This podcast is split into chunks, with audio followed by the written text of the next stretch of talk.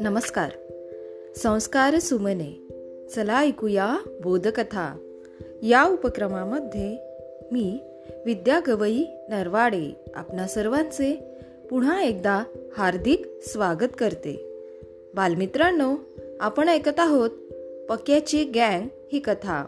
या कथेचा भाग दुसरा. चला मग ऐकूया. पक्या झाडावरून खाली उतरला आणि त्याने भागी मोलकर्णीच्या मुलाला सोडवले आणि भागीची समजूत काढली. मग कमरेवर हात ठेवून तो आपल्या गँगवर ओरडला हे पहा तुमचे हे धंदे मुंबईला मामांना कळले तर ते आपल्या या ट्रिपा बंद करून टाकतील. यार नुसतं बसून बोर होतं. आता खायला सुद्धा काही नाही. मुंबईहून डब्बे भरून आणले होते. ते सगळे खल्लास झाले. म्हणजे आता वेळ जायचा कसा?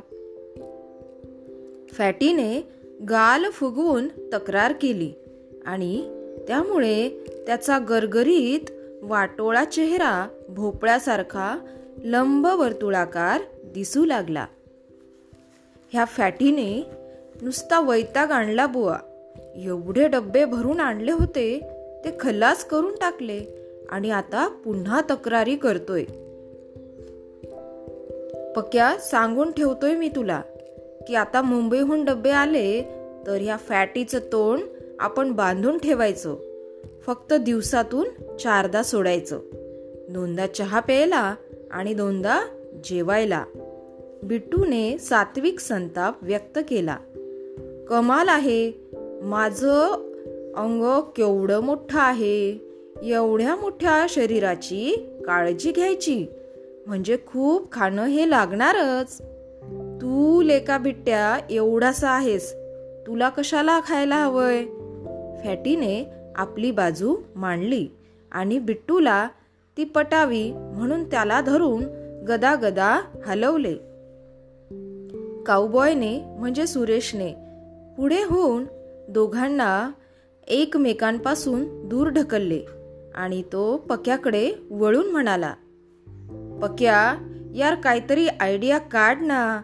स्वतःला गँगचा लीडर म्हणवतोस आणि आयडिया काढत नाही म्हणजे काय? ए लीडरच्या विरुद्ध बोलतोस का? पक्याने एकदम धावत जाऊन काऊबॉयच्या हनुवटीवर ठोसा लगावल्यासारखे केले.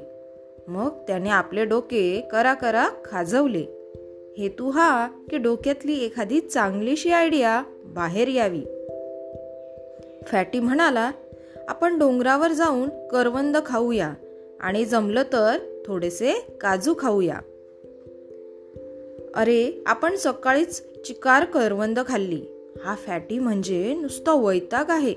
त्याला खाण्याशिवाय दुसरं काही सुचतच नाही.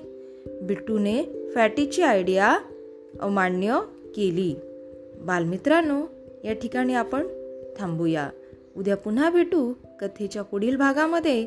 तोपर्यंत घरी राहा सुरक्षित राहा आणि मास्क वापरा. माझा मास्क माझी जबाबदारी. धन्यवाद.